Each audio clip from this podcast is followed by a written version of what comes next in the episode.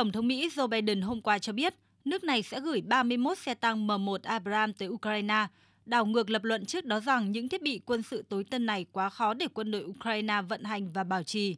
Quyết định được đưa ra sau khi Đức đồng ý gửi 14 xe tăng Leopard 2A6 cho Ukraine, đồng thời cấp phép cho các nước châu Âu khác gửi xe tăng từ kho dự trữ của họ.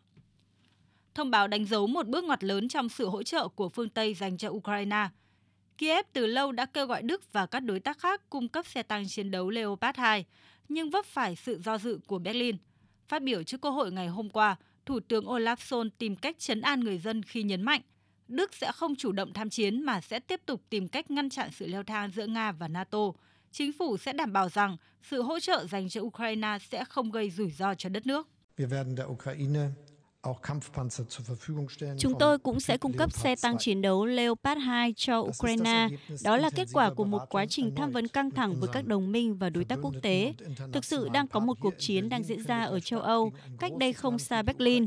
Đó là lý do tại sao chúng tôi luôn phải làm rõ mọi việc chúng tôi làm, rằng chúng tôi sẽ làm những gì cần thiết và có thể để hỗ trợ Ukraine, nhưng đồng thời cũng tránh leo thang căng thẳng giữa Nga và NATO.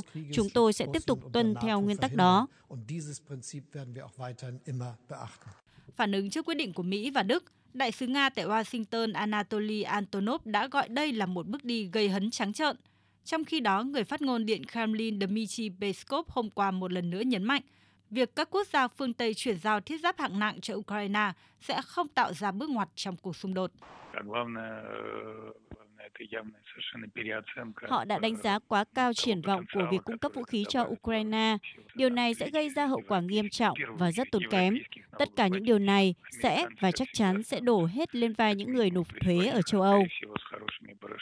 Lo ngại xung đột vượt tầm kiểm soát, chính phủ nhiều nước đã kêu gọi các bên liên quan kiềm chế những bước đi có thể làm leo thang căng thẳng. Theo Tổng thống Thụy Sĩ Alain Berset, là một quốc gia trung lập, nước này sẽ không cho phép tái xuất vũ khí sang Ukraine. Theo ông, giờ chưa phải là lúc thay đổi quy định tái xuất vũ khí cũng như thay đổi quy tắc trung lập. Trước đó, tháng 11 năm 2022, chính phủ Thụy Sĩ đã từ chối yêu cầu của Đức về việc cấp phép tái xuất khẩu vũ khí đối với hệ thống phòng không tự hành Gepard cho Ukraine.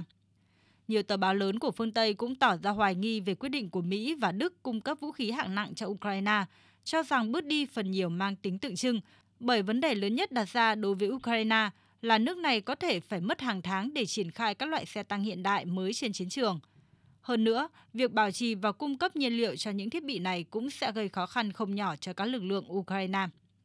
Các cuộc thăm dò ý kiến gần đây tại Đức cho thấy, đa số người Đức phản đối việc gửi xe tăng chiến đấu tới Ukraine – nghị sĩ cánh tả Đức Sarah Wagenknecht cảnh báo, việc cung cấp vũ khí hạng nặng cho Ukraine sẽ tạo ra một vòng xoáy leo thang mà cuối cùng sẽ kéo Đức vào một cuộc chiến tổng lực.